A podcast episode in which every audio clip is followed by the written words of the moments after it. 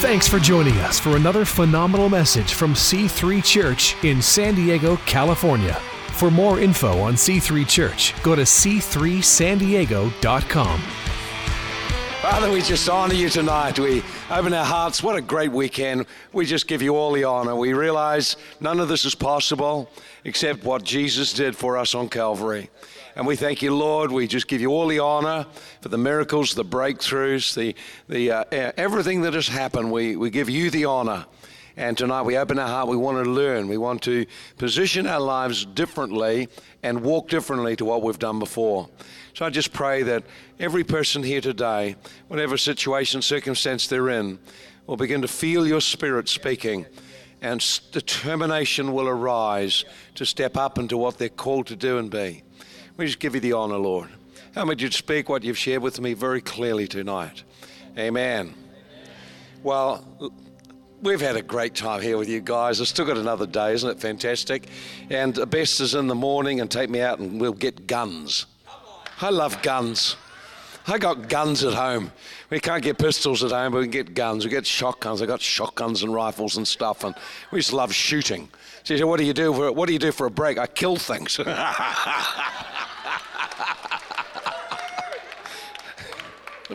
There's nothing like the smell of gun smoke, is there?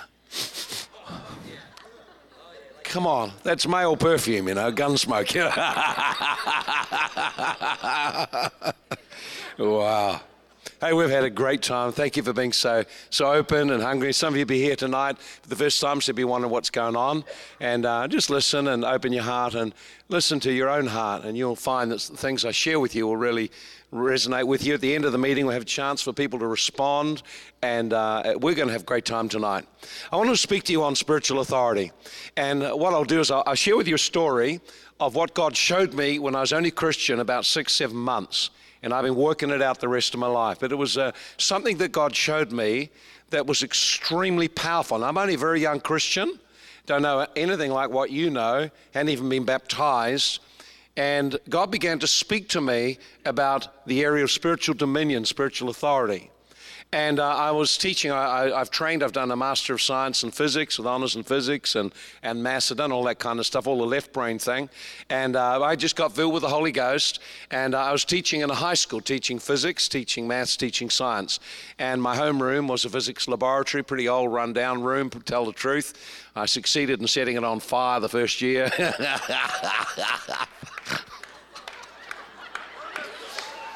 and giving the headmaster an electric shock. You know, there were lots of things happen there I wouldn't talk about now, I might be misunderstood. but uh, anyway, one of the things the Lord spoke to me about was this that that classroom was my spiritual territory. And he, he told me I needed to do some things in there.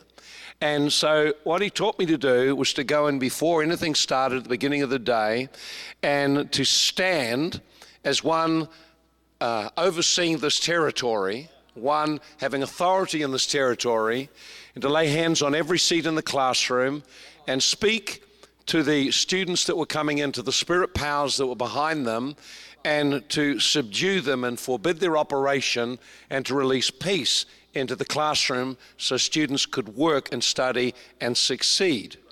And so I just did it. So every day I go and pray and and do, and do this sort of thing. And I'm, I'm still young Christian. I'm still trying to figure all this stuff out. And uh, it didn't make sense to me, but I just le- I learned in the early days just to, to stop trying to reason it, learn to listen and obey what God was saying. So I just did it. Now, I, I didn't feel anything. I didn't feel anything at all. But I want to show you the outworking of it.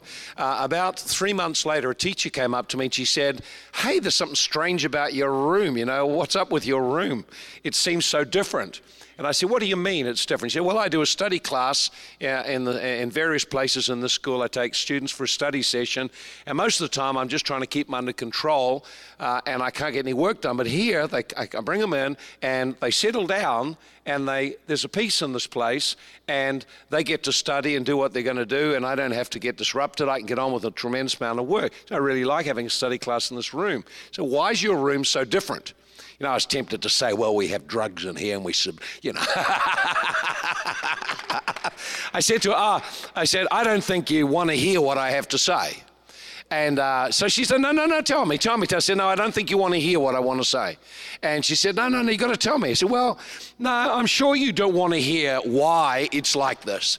And uh, she said, No, no, I'm baiting you. So she just comes out and said, No, no, you got to tell me.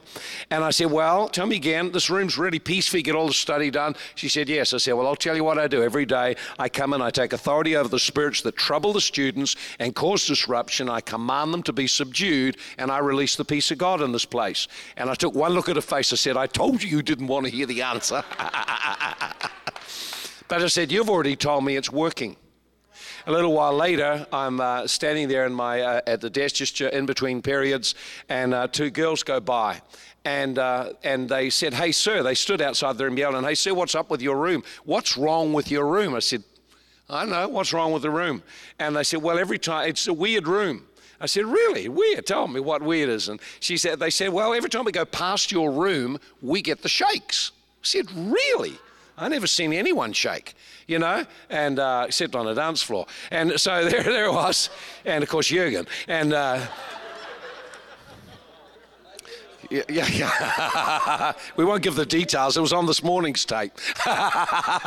and sure enough, I look and they're shaking. I said, "Come on, in, let me have a look." So they come and they stood, and and as they came in, they began to shake even more. So they're shaking like that, and suddenly I realized these two girls have been involved in the occult.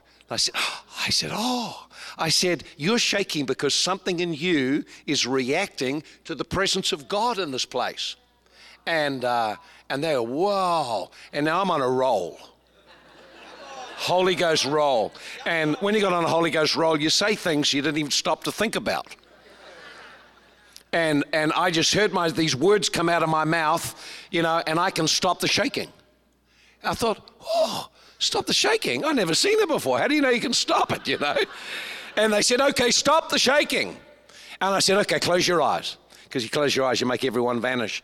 And so I'm thinking, so I prayed two prayers. The first one they didn't hear. Help, help. Well, I do. You know, and the second one was this. In the name of the Lord Jesus Christ, I take authority over these spirits. I command you to be still. And I open my eyes, and the girls have absolutely stopped the shaking. And I, I learned then about how you and I are given authority as believers to change spiritual atmospheres over the spiritual territory God has given us and to confront and subdue demons which are operating there without restraint because of the activities of people. Think about that. Uh, I won't. I can't finish the story. I've got too many other things I want to share tonight. But uh, but what happened was progressively over a season of time, uh, everything about what I was doing in the classroom accelerated, and we were doing uh, what I was doing there was getting somewhere like 98% of all students in my physics class would graduate from that class with success. It's just, it became phenomenal. And my classes grew from being only having two, one, one as a senior, one next one down. Uh, in the end, I had almost the whole senior school in my classes because this was a place to be. You got to hear stuff and get changed, and you got to really learn, and people succeeded. And so I learned then, and I'm only Christian six, seven months or something like that. I learned then about the realm of the Spirit and what we can do to shift things in the spiritual atmosphere. And I've been learning more about it ever since. So I want to just uh, lay out some teaching for you. Uh, I'll move through it as quickly as I can, but I just Uh, and I, it's, a, it's quite a big topic, this, but I want to lay out some things which are simple enough, you'll easily understand them. And as I share them, you're going to think about your life. And you're going to begin to start to think about what you've yielded up and what you've given up and what you need to change you need to take back again. And I'll show you very simply at the end how you can do that. And then we'll have an opportunity for ministry. And those of you that are demonized, come up and make my day. Okay, all right, well, let's go on. I'm getting carried away. Getting ahead of myself here now. Hang on. Too many Clint Eastwood movies, you know. okay, here we go. uh, no, just start, let's start off first of all in Psalm 8 and verse uh, 4 through to 6. Uh, what is man that you are mindful of him, the Son of Man that you visit him? For you have made him a little lower than the angels, a little lower than Elohim, God himself. You Notice this, you have crowned him with glory and honor. You have made him to have dominion over the works of your hands and put all things under his feet. You were designed for dominion. Man is made for dominion over the works of God's hand. You are not made to be under the dominion of something created. You are made to be in dominion over created things. And so God designed us for dominion. He designed us in a unique way. We are a spirit being living in a physical body, and we have the capacity to interact with the physical world and also with the realm of the spirit. We are absolutely unique. So we have the capacity to act as a gateway for things from the kingdom of heaven to manifest and enter into the earth and uh, whether it be good or whether it be bad. Things of the kingdom of heaven are good, but you can also, because of the way you design, open your life and there becomes manifestations of the powers of darkness through you as well. And so God has called us to have dominion. To have authority, spiritual authority. Now, I want you to have a look at Jesus in Luke 4, verse 36. Luke 4, verse 36. And in Luke 4, we, we looked at this the other day uh, on the, over the weekend. Jesus has just done a deliverance, and a man is in the synagogue, and the man is demonized. That means he has a part of his life which uh, there is a spiritual energy operating which brings his life out of his control. He had a spirit of lust, an unclean spirit operating him. So he's in bondage continually to sexual thoughts, images, pictures, temptations, pressures to sin. And it's activated. The source behind it, or the force behind it, empowering it, is an evil spirit. And uh, so evil spirits are spirit beings, and if they can enter a person, they will energize and activate some issue, some problem, something in your life, and create a problem you can't resolve. You can't medicate it, you can't fix it, you can't overcome it. It requires a spiritual solution to a spiritual problem. And so this man had yielded authority in his life, and now an evil spirit had entered in. Evil spirits cannot enter into your life unless you yield your authority in some way to them. Now, with the kingdom of heaven, it's a kingdom of light. Evil, uh, the Spirit of God comes in. We know we're responding, we're receiving and acknowledging Christ as our Lord, and we receive the Holy Spirit, and we know exactly what's going on. When it's the kingdom of, uh, of the devil, it's a kingdom of darkness. There's deception. You don't know what you're opening yourself to. You don't know what comes into you. In fact, you don't even know, for the most part, something has got into you. You just think, it's me. I've got an issue I can't get over. And so this man had uh, issues. He had evil spirits in him. I won't go into the details of it, but basically the, the demons manifested in the meeting. They manifested because of the anointing and spiritual uh, authority and stature Jesus had. Notice they recognized them. They said, We know who you are, the Son of God. So the evil, the spirit world recognizes who you are. So when you're born again, you are a member of the body of Christ, you are joined to Christ. Evil spirits recognize who you are, they know you. And they know the authority you carry, they know the anointing you carry, they know the blocks in your life, they also know where you've got sin issues, where you've got unresolved issues. They see and know it. See, they are aware of it. In the spirit world, they can see you like you really are. And so Jesus disposed of the spirits and uh, vanquished them. He rebuked them, saying, Come on out, come out. Quite authoritative, be quiet, come out. And the demon threw the guy on the ground, came out of him, didn't hurt him. Now, here's the bit I want to draw your attention to. And all the people were amazed and spoke among themselves, saying, What a word is this? For with authority and power he commands the unclean spirits, and they come out. Now, notice they, they ascribed to Jesus something that no other religious leader had. He has authority and he has power. Now, let me define they are different things. The word power is the word dunamis. It means supernatural, empowering, supernatural ability. And the supernatural ability he had is the anointing of the Holy Ghost. The same Holy Ghost God puts on you for the work he called you to. The second thing they acknowledged was he had authority that spirits recognized and submitted to. The word authority is the word exousia. It's a word that means to be delegated the right to speak or act on behalf of someone else. To be delegated the legal right to speak and act on behalf of someone else. So Jesus was sent from the Father, and in that sending, he was sent to the tribe of Israel and was given a sphere, a territory where he had spiritual authority. He had the right to speak and act as the Father's representative and to subdue demonic spirits, heal the sick, and engage the kingdom of darkness. Now, notice he is acting as a representative of his Father, a representative of the kingdom of heaven, and he had authority, a legal jurisdiction, a legal right, a realm over which he could speak, and he had the power to follow it up. He had the power to get the job done. Now, when, when the Bible says that man was created for dominion, what it means is you are created to represent the kingdom of God, to represent God our Father, to represent the King of Kings, to act as his representative in the earth, and to advance the kingdom of God. You are called to have dominion. So the things that are out of order, you're called to bring them into alignment with the kingdom of heaven.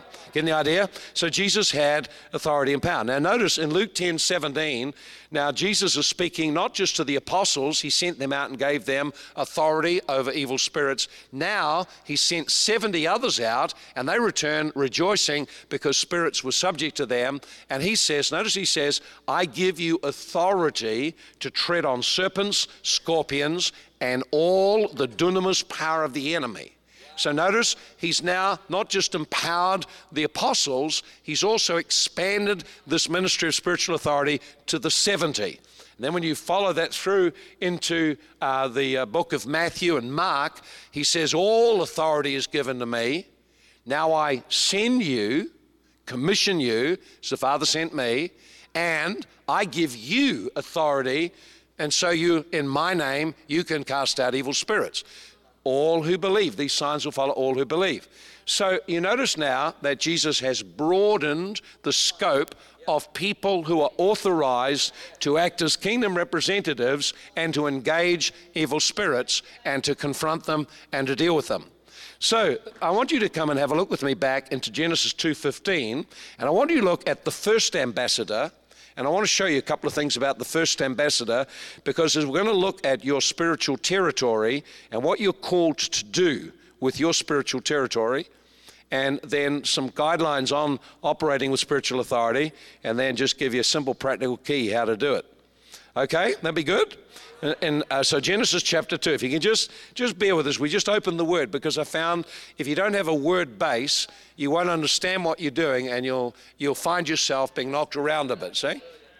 So you notice it says that God, in, in Genesis 2.15, the Lord God took the man and put him in the Garden of Eden to tend and keep it. And he gave him a command of every tree of the garden you may eat freely. Tree of knowledge, good and evil, you not, not eat. From the day you eat it, you'll die. Now, I want you to pick up the mandate. This is the pattern at the beginning. The first thing to notice is God put man in the garden he'd created. God created a territorial assignment and then created the man and put him in it.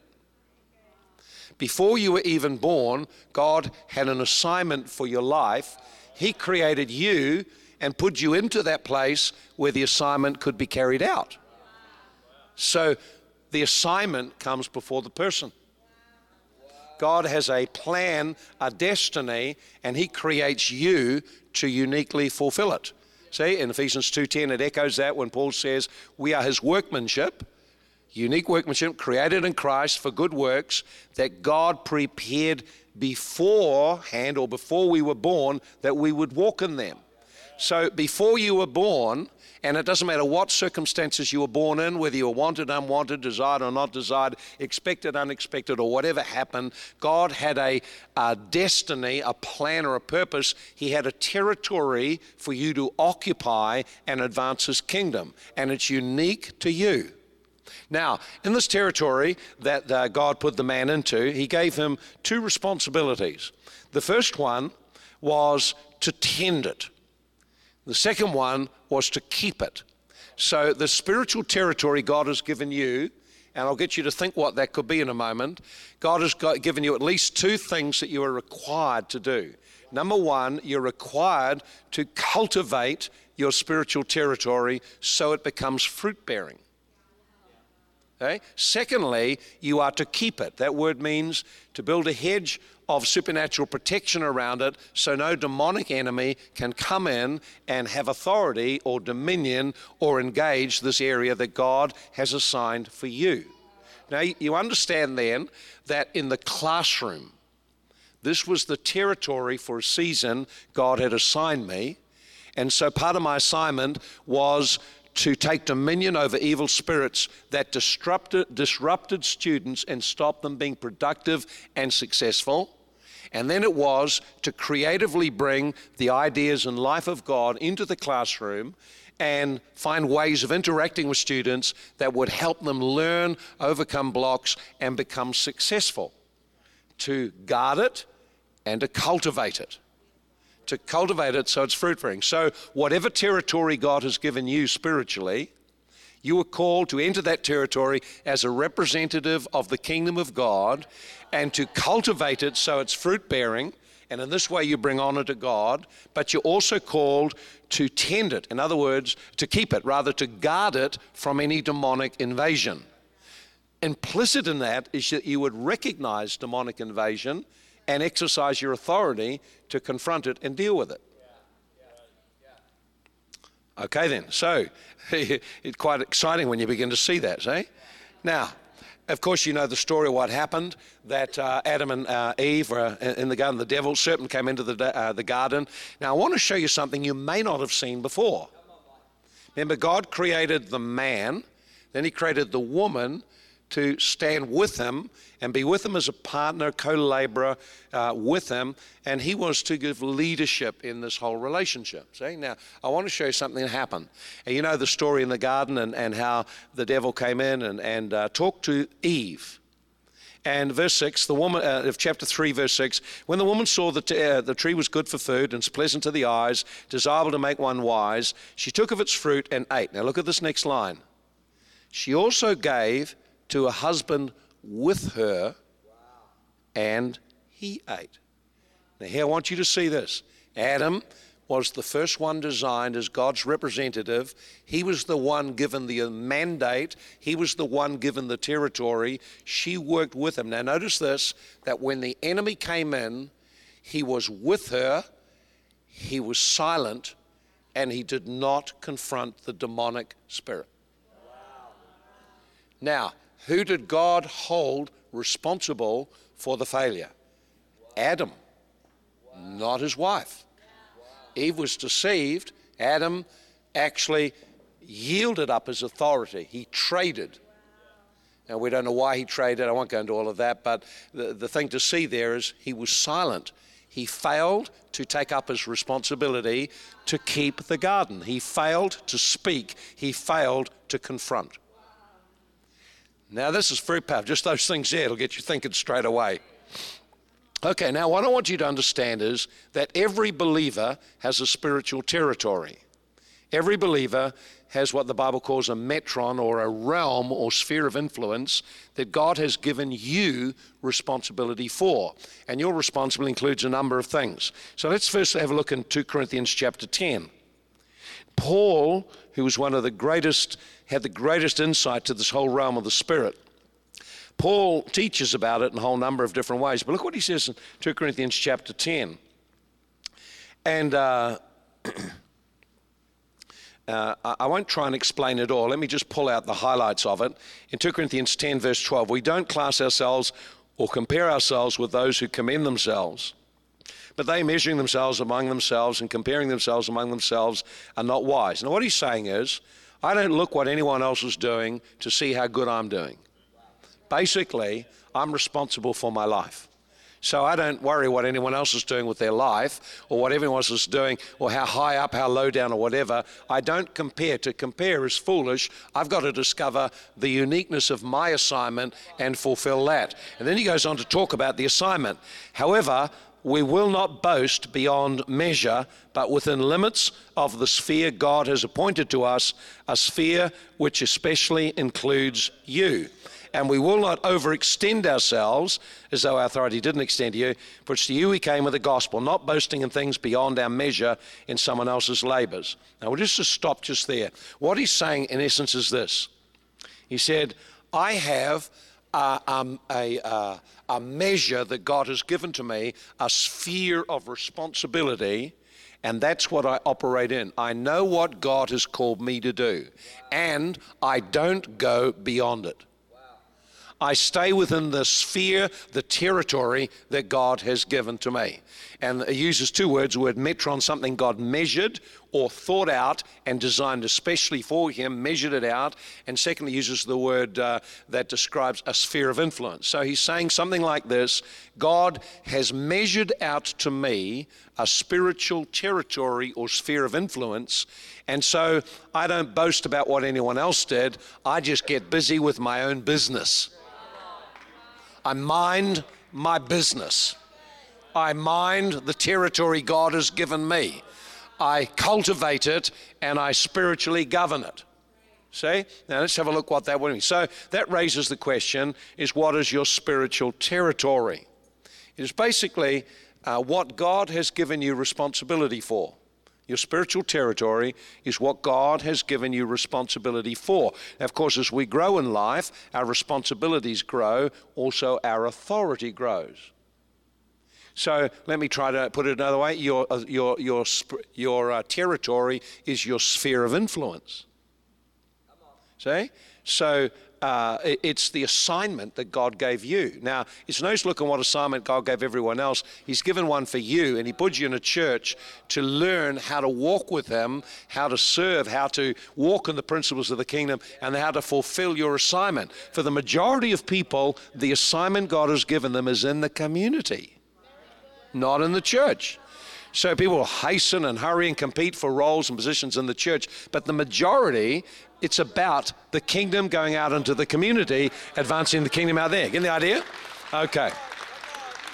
All right then. So here's the thing. What then is your metron? What is your territory? Well, let me give you just now the most obvious thing is your body is. You need to govern your body. Think about that. Your soul. You need to govern your soul, your emotions, your thought life, your habit patterns. You need to govern that. You need to cultivate it and protect it from demonic invasion. See? And this is, the, this is where most people don't go any further. they come to me for help because they didn't govern, they didn't protect, they didn't tend, they didn't cultivate, and they got a mess. My life's a mess. I tell them, it's your mess. Until you own it, and do what God wants you to do, you can't get out of it. And they say, I got demons. They're your demons. They came in because you opened the door and gave them an opportunity. That's why Paul in Ephesians 4:27 says, "Give no door of opportunity or legal ground or jurisdiction for a demon to enter your life." If you got a demon, the demon's not the problem, you are. You are. You let it in. I didn't see it coming. No, it deceives you. Do you want to be delivered right now? Those jeggings, they got to come off. Here we go. So, your responsibility. Think about that. So, so what would it? Your finances are part of your spiritual territory. You're to cultivate it and to protect it from demonic invasion. So you become positioned financially to advance the kingdom. Now, start your work. Whatever assignment God gave you in the workplace is your spiritual territory. You are the pastor of that place. You are the pastor of that workplace. You are responsible for the spiritual atmosphere there. Oh, really? Yeah. I had one guy came to me. One guy came to me and said, I'm quitting my job. I said, Why are you doing that? He said, It's horrible. The language and the way. He told me all this complaints. He said, uh, Tell me, is there any other Christian there? He said, No. I said, You're the only Christian and you're abandoning your post? Whoa. What's that about? I said, Why don't you get in praying? I said, why don't you subdue and shift the spiritual atmosphere? So I got him to, I said, I'll come down with you and show you how to do it. So we went in there and we began to pray strongly in tongues, began to rise up in the spirit, take authority over the demons in there, command those things to go, start to release peace, start to pray over the machinery, everything. He came back a week later, he said, I can't believe it, everything's changed. The whole place has changed. I said, No, you changed. You become the gateway for the kingdom to come into your workplace. You became the gateway for blessing for those who are in bondage and don't know it and are waiting for you to step up. I had a, my son-in-law was come home and he's complaining about his workplace. And because uh, people complain, I don't get much shift from me. And uh, so he's complaining about it. I said, What's wrong? He said, Well, we've had this guy come in who's taken over the team. And I said, What's the problem? He said, Well, um, he ever since he's taken over the team, everything has gone down. The morale's gone down. People are, uh, are really demoralized. The atmosphere's gone down. Productivity's gone down. Mistakes and things have increased. We've had all of these problems and issues. It's just a very bad scene, very unpleasant. I don't like going there. No one's liking going there. It's really in turmoil. And I said, Really? I said, Tell me about it. That's interesting. I asked a few more questions. I said, Tell me, would that guy be involved in the occult in any kind of way? And uh, he, he said, uh, Yeah, actually, I think he has got some background or something in that. I said, What are you going to do about it? And he said, What do you mean? What am I going to do about it? Well, I said, You're the kingdom of God representative. This is your territory. Why are you letting demons invade and disrupt and make everyone's life miserable, productivity go down, everything turn into turmoil? Why are you permitting it? He said, What do I do? I said, I'll show you what to do. And I said, Give it 21 days. And I guarantee you, within a very short time, stuff will happen. So he begins to pray in the Spirit, praying in tongues. He arose as a kingdom representative. He began to speak in the Spirit, take authority over all demons, accessing the workplace through this man. Didn't pray against the man, prayed against the spirits. He, he took authority over them, forbade them to operate, shut down their operation, and asked the Lord either change or remove this condition. Wow. Uh, I, uh, you know, within a week, Within a week, he said the first, first thing, the first day he came back to me, he said, Man, I had the worst day I've ever had at work. And I said, Good on you. That means you're getting in the fight. Yeah? And then he, I said, keep it up. You just got to persevere. Devil will push against you make you think as though what you're doing is not having any effect. Just keep going. And I said, he kept going. So he kept going for 21 days. And, uh, and, and anyway, 10 days later, he came back. He said, uh, two days later, he came back and he said, whoa, everything's starting to change in the place. We had a good day today. Everything went well. No breakdowns. Things starting to go. And it's got better and better and better. And then the boss, the guy who was over the team, got taken off, got assigned somewhere else. And my son-in-law got promoted and put in charge of the team Thy kingdom come, thy will be done on earth as it is in heaven. I give you, I have got so many stories of this kind of stuff happening. So many stories. It's actually the believer understanding their authority and their territory and stepping up and beginning to exercise their authority. It's not against people, it's against unseen spirit powers. We're not called to have dominion over people, over the works of God's hands not people made in his image. Called to have dominion over demons and over over the creator. So spiritual territory. So here it is. So well, there could be lots of your ministry is your spiritual territory. Whatever ministry area you serve in the church, that's your spiritual territory. So govern it and tend to it and cultivate it so it produces fruit and it stands up and it shouts, Yes, sir! You know, do it so it's really excellent, really good. And then God will enlarge your territory. So, so uh, well, I can't go into all the things, but you can grow your spiritual authority in levels, you see. You grow it as you show faithfulness over small areas. So, you've got a spiritual territory. How many know you've got a spiritual territory? Stop complaining. If you're a husband, oh, oh, oh. Now, wife, don't you, you just get your elbow ready to go, hey. Oh, we're going to open it. We're going to go there shortly. Going to call some guys back into alignment. Yeah. okay, now here's it. Now, God, God has called the man the head of the woman. Now, that's the language of spiritual authority. So, if a, if a man. Uh, wow, wow, wow, you're going to get that. Uh, just lift your arm. You might have to take the blows now.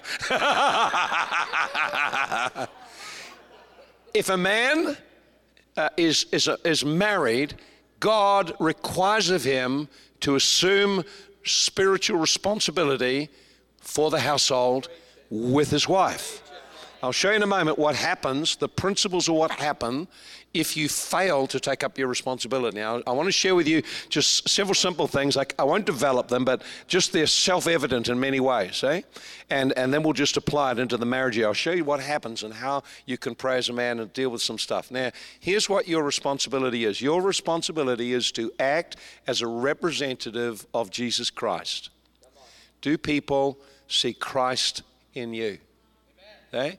And you are called to uh, do the two things that we talked about to discover what your territory is and what your assignment is, to cultivate that area and build it so it's fruitful. You cultivate your marriage by love, by words, by acts of kindness. You don't take the position of headship is a spiritual position and it's never one of bearing authority over others, it's always one of serving others. I'll show you that, in a man. Now, let me just give you a few things about, uh, about spiritual authority. Here's some, just some guidelines.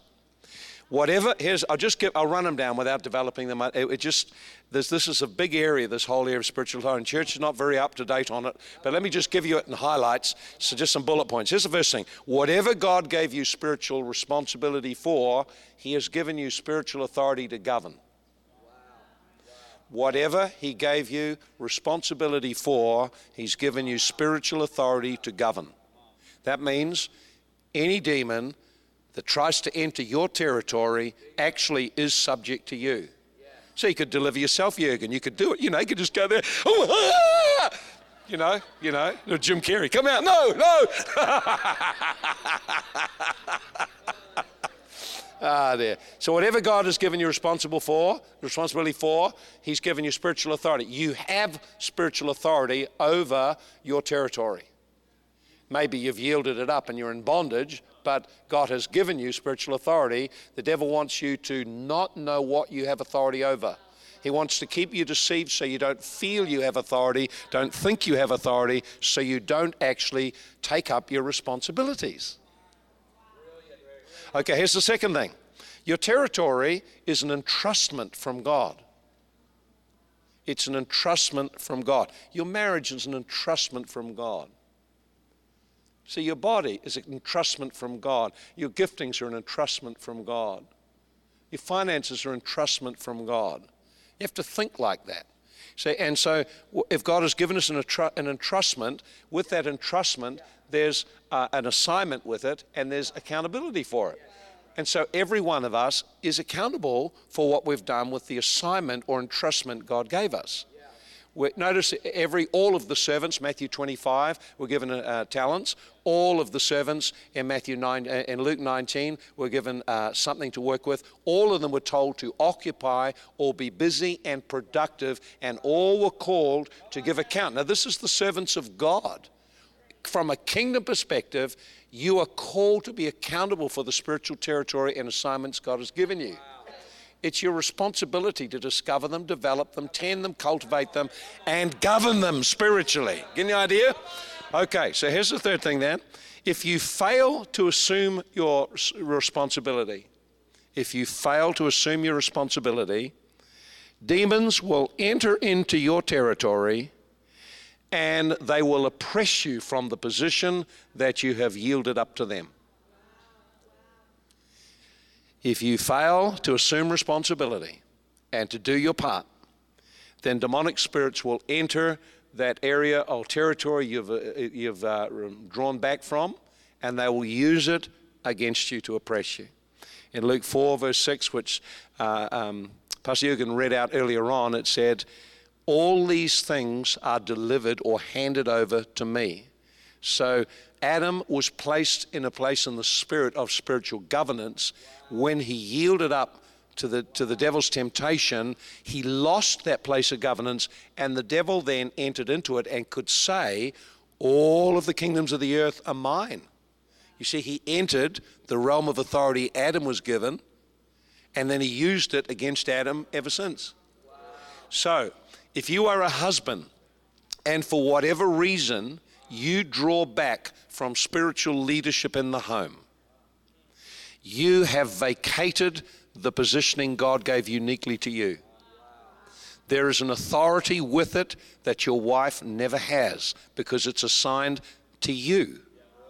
If you draw back, demonic spirits will occupy it. And what they will do is they will beat you down so you continually feel rejected, inadequate, and become more and more passive spiritually and they will, your wife will automatically try and rise up to protect because that's in her nature. She'll start to take on those responsibilities, find herself out of where God really wanted her, and she will then be subject to demonic attack as well. And the only way out of it is not to call your wife a Jezebel, it's to actually face responsibility. I've been passive. I've been irresponsible. I repent and I stand up and begin to take my place of dominion again. Get the idea? Glory to God. Yeah, I'll give you. Uh, I give you, I give you a story. I give you one story on that. I had one person come to me, and uh, and I just shared with them these principles, and I said, "You have yielded spiritual leadership in your home to your wife. You've actually, you've actually withdrawn from your responsibility." Now I said, "She's not called to have that. You are." So I said, "The answer is not to try and address your wife's problems. The answer is to address your irresponsibility."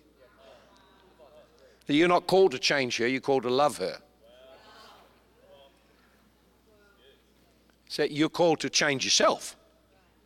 So I said, This is what I want you to want you to repent of being irresponsible, repent of failing to take responsibility for what God gave you. Stand up inside and assume that responsibility by confession. Take it on yourself. And then every day, I want you to pray in tongues. I want you to stand up in the Spirit. And I want you to speak to the spirit world and say something like this I stand as a representative of Jesus Christ. I stand as the head of my household. I take dominion over every spirit that torments torments or oppresses our marriage and my wife, I break your power and command you to go. I said, just do it. I said, do it for 21 days. So he did it. He rang me the next day. I said, What's up? He said, I'm sick. I said, Of course you're sick. You got in the battle. What else do you expect? Just get up and get going. Don't wimp out. Keep going. Just keep pressing in in prayer. So he pressed and pressed. He rang me the next day. I said, How you doing? He said, The sickness is gone. I said, it was just a demon. He was testing out whether you really do believe you have authority. He's just trying you out. And so he kept praying about. then he asked the Lord to show him the spirits, and he had this vision. He saw them, freaked him out. Suddenly, this is all real. Uh, he kept praying. Uh, about, about day 10, he rang me up. He said, My wife's having a breakdown. I said, No, she isn't. She said, No, no, she's having, you don't understand. My wife is having a breakdown. I said, No, she isn't. She said, No, no, no, you don't understand. I've seen this thing in her before. And last time we had to go to this and this and uh, doctors and so on. I said, medication. She said, She is not having a breakdown. I said, What's happening now is the control spirits which have held a life together are now yielding to your authority and letting go. And the grief and pain she's never faced in her life is surfacing for her to resolve. It just feels like she's breaking down. What's really happening is her agreement with the control spirits is now being broken, and she's starting to have to face things she's never faced before. Whoa! So we went round, we were able to pray for her, got her delivered of a whole realm of occult stuff that she had been involved in. And I got him to stand with me and pray with me. Said, just put your hand on your wife and say, as, as the lawful head of this household, I take dominion, command these tormenting spirits to go. I put my hand, said, and notice we declare to the spirit world who we are and what we carry. Okay? See, we're coming as representatives of Jesus Christ, standing in the positioning God has given us, and that's the place. You don't fight the devil that way. You stand where God has positioned you and decree it shall be so. And, and she got set free. Amazing. Total change in their marriage. Marriage relationship completely shifting. All the dynamics suddenly changed. Okay, so here's, a, here's another principle. Now, these things, all of them, I can, we can develop. We'll just give you another couple, and then we'll get to just show you what to do, and then get have an altar call. So, here's another thing. Here's another principle about authority. If you go beyond your responsibility and take over the responsibility of someone else, you can easily end up usurping their authority. And when you usurp their authority, even if you mean well, what happens is you make you give legal permission for a controlled spirit, a spirit of witchcraft, to enter and oppress both of you. Now, why is that? Because witchcraft is an unlawful authority. Witchcraft is attempting to impose a will that's actually not the will of God. Whenever you try and manipulate someone, you are bringing a pressure on them to yield to your will. You're removing from them their free will. This is witchcraft. In an extreme, the person is dominated, controlled, or shut down, intimidated, and they can't make their own decisions. So, we, so when you're in the kingdom of heaven, one of the things you learn to understand very quickly is the issue of boundaries. Boundary means what I'm responsible for, I tend to it and have dominion over that. What you are responsible for, you are responsible for. Now, I can be invited in to assist you if you're a child, then I can extend my uh, responsibility over you and protect you from things. But I've got to watch. I don't enter into going beyond what God has given me responsibility for. Otherwise, you end up being abusive in the relationship and you end up opening the way for control spirits. Now, I've got a whole stuff around that. We just can't teach it today. But here's the deal whatever you're responsible for, step up and take that responsibility. Begin to repent of the areas of failure in it. Step up and begin to ask God's empowerment in that area. Subdue the demons that got in there. You'll be amazed what will come up.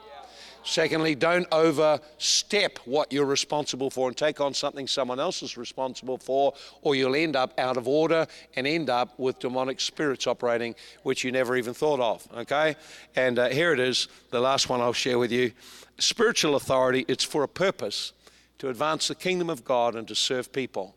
Jesus in Luke chapter 13, uh, sorry, John chapter 13, uh, spoke this in John 13, verse 12 to 14. It says, He said, I, You say you call me Lord, that's spiritual authority, and I am your Lord. He knew he was. But he said, I've given you an example of what this looks like relationally, and he washed their feet. So you notice he has spiritual authority, but he's a foot washer. So spiritual authority is a relational thing. You have it because of relationship. You can exercise it because of relationship. And it's never about lording it over anyone. It's always about serving people and blessing them and benefiting them and helping them in whatever way. You the idea? Okay, then. So that we'll just stop there, and I want to just give you then a couple of practical things you can do. Whatever is your spiritual territory, whatever is your spiritual territory, here's some simple things you can do. Very practical, very easy to do. Number one, you need to hold your territory in your heart. Remember, we talked that everything flows out of your heart. So if you have an issue that you're resentful about, or angry about, or bitter about, you won't be able to lovingly embrace your territory. Uh, see, now, have a think about this. I shared with you some aspects of your territory your body, your soul, your spiritual life, your relationships, uh, your uh, finances, your gifts, your work, your personal property. Oh, I mean, if you think about it, you can extend this list out a little bit further than I did. But here's the thing in, in the midst of it all, is that you have to celebrate and welcome it. As a believer, get this. Now, here's the biggest thing. As a believer, Everywhere I go, I'm a representative of the kingdom of heaven and I'm authorized to advance the kingdom. Think about that. What does that mean for you? That means in your workplace and in your area, you're authorized to advance the kingdom by subduing spirits and then making your presence felt to influence people for Christ whenever you, wherever you go, that is the territory you're in. So if you get on a plane and the person, the person next to you, this side or that side, they're now come into your territory, into your sphere of influence. Now you can begin to start to pray and ask God, give me something for this person that can help them. You see, wherever you go, you're an ambassador. Now notice this about an embassy. An embassy is a territory that belongs to another nation. That's right. Huh? So now you're a walking embassy. And wherever you go, you're called to bring the kingdom of heaven. So it works out in, in some simple ways, just like this. Number one, hold your assignment in your heart. Don't get reactionary against your work, your marriage, your family. Hold it in your heart. Hold the people in your heart dearly. How do, how do you do that? Well, as you pray, begin to picture them. Begin to picture them with, begin to feel them with fondness in your heart. You just, Lord, I just welcome these people. I welcome this realm. I welcome this area. I thank you for it. See, gratitude for people. Notice Paul in all of his letters is thankful for the people he has spiritual authority over. He continues to thank God for them. So, thankfulness and gratitude for these people helps keep your heart fond and tender of them. So, that's number one. You need to embrace your area or your metron in your heart, not react against it. Secondly, you need to develop a vision for your territory to grow and cultivate and develop develop a vision for your territory to develop. So, for example, I mean, Jurgen's telling me he's, he's done all, he's got this trainer who trains him, and man, he's got someone teaching him something else. He's got someone coaching them how to do the slap dancing and stuff. And man, he's he's into it big time, you know. He's just all of these things, you see. But he's getting a vision for what he could become in that area of his life. See, for the church, you have a vision of what you could become. You need a vision of what your workplace could become, a vision for what your neighborhood could become, a vision for your school and what it could become. Whatever it is, you develop a vision for it. You see what God has in mind for it, and which is why He put you there. Of people complain about where they're at rather than actually embrace it in their heart and get a vision for it. I met with one of my son in laws, he's in this job and uh, he, has got some troubles with his early days as a Christian and he's complaining about it. And I listened, what's the complaint? He told me, I said, you know what, this is a character issue. God isn't going to hear one of your prayers until you can thank Him for the job and do your very best in it. And the moment you do that, and you come to that place, you'll be able to come free and into the next level. And you've got to welcome and celebrate your assignment, not resent it because it's beneath you or because it's got problems in it.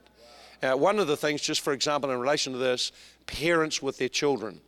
When a child begins to misbehave or does things, or perhaps you've got troubles with a teenager, it's very easy to get anger in the heart and then let them go out of your heart. And when you let them go out of your heart as a parent, you're letting them go out of your spiritual protection. And that really opens them up for issues. That's why, no matter what they're up to, we've got to bring grace into it and keep the love of God flowing into that area. the idea? So, number one, embrace your metron in your heart or your territory in your heart. Number two, develop a vision. Begin to ask God to show you what could be. Number three, start to exercise your, uh, your authority and subdue spirits which are operating there subdue spirits which are operating there. Can you do that? Subdue them. How do you do that? In the name, pray in tongues, get in the spirit. In the name of the Lord Jesus Christ, I take dominion over you. I speak to the hidden spirits oppressing my wife. I speak to hidden spirits oppressing my children. I speak to spirits in this workplace. I take dominion over you. You will be subject to me in Jesus' name. I release blessing. I release peace. I release growth. I release advancement. See? Be quite assertive in your praying. Speak, put yourself into your praying. In Mark 11 23, speak to the mountain and don't doubt in your heart that what you say is going to happen. You'll be quite surprised what will happen. You'll have it. You'll have it. You'll have it. Got the idea? Okay, and then you need to actively engage your spiritual territory in relationally with people in it and do what you can to cultivate the territory you're in. So, very exciting. So, I want to just first of all challenge some men. If you're a husband, and for whatever reasons, now it could be that this is what you came up under. If you're a husband and for whatever reason in your heart you know you have not stood up to take spiritual responsibility, to pray and embrace this whole realm of your marriage and family in your heart, you need to repent. You have opened the door for unnecessary pressure and troubles.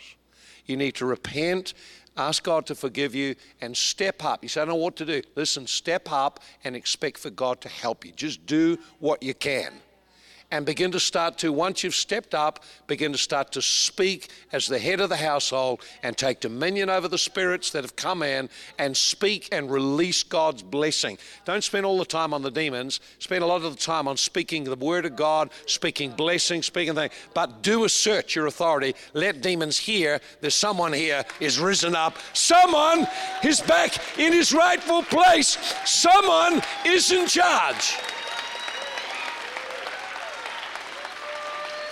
It'll change your marriage. Will it all go well? No, it won't. the demons will say, Who's this wimpy person thinking, come to a meeting, get stirred up and think he's going to do that? Let's give him a bit of a slap around. you know, and, they, and, people give up, you know. And one guy told him how to pray, come back a week later, said, What are you doing? He said, Oh, I'm not praying, it doesn't work. I said, Why is that? He said, It got worse. I said, Really? You just started the fight. Get into it, boy. Go back there. Get in there. Lick that devil. This is meat for you. This is a job to take on. So many times, once you start to pray like this, the relational issues in the marriage that were never faced start to surface. So it's not always a happy journey ahead. It can be a bit painful and a bit rocky, but what's happened is the stuff that was hidden in darkness is now coming out and you can deal with it because what covered it has now been removed. If you're a woman and you've been in a situation where, because of uh, insecurity or because of what you've been under, you've risen up and you won't let that man do that, you've got to repent of that. You're taking on something you're never called to take on. Just yield and say, God, I don't want to be in control of this thing. I want to learn to honor my husband, bring him back up into the place he needs to be. So, Lord, I'm just yielding up any area where I took on something I should never have taken on. And Lord, I'm coming that place now of believing in my husband, praying for him, standing with him, believing you will bring him up. The moment you let go, taking what he's responsible for, and you let it go from your heart and trust God with it, you'll find something will start to happen in him. He'll start to shift. It's quite surprising. What now may not be straight away. You've got to let God do His work and not freak out and want to be back in control again. Now, there may be others here today, and of course, the issue is nothing to do with that. The issue is basically you've got some stuff going down in your life. You've opened the door and let a demon in. For many men, it's the area of rejection makes them passive. They just feel uh, un- unaccepted and, and they struggle with the fear of being rejected, they don't like themselves. That's what stops them standing up. You've got to break out. You need to be delivered of that, get out of that stuff. There may be others here tonight and you've opened the life and you've given up, you've, you've been involved in, in, in some kind of sexual sin and those kind of stuff. And uh, it just opens a doorway for demons, leaves you tormented. That's territory you need to get back territory you need to get back. You need to regain that part of your life, regain your purity. God can give it back in a moment. Maybe there's someone here you've been abused, someone took from you something, and uh, that, that basically you will be under the witchcraft control of what they did to you. It will be affecting you still to this day, but that can be broken off you as you forgive the person, release them, and God can set you free and make you clean again. There may be another area where the devil's come in, maybe you're involved in the cult, dabbling in the occult. You've come into agreement with a demon, you've surrendered uh, an area of governance of your life to a demon. You've got to break that agreement, get out of that stuff. Hey, tonight, God's wanting to set people free. Come on, let's stand. Let's give Jesus a great clap. Let's get ready to start to see God touch our lives and set us free. I'm sorry this has taken a little longer, but it, it just it just will give you such a key to help you with your life. I encourage you, get busy praying, get strong in the spirit.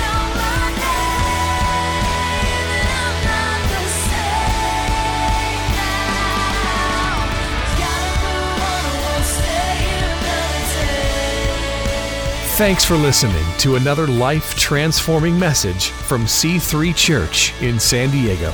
To find out more information, check us out online at c3sandiego.com.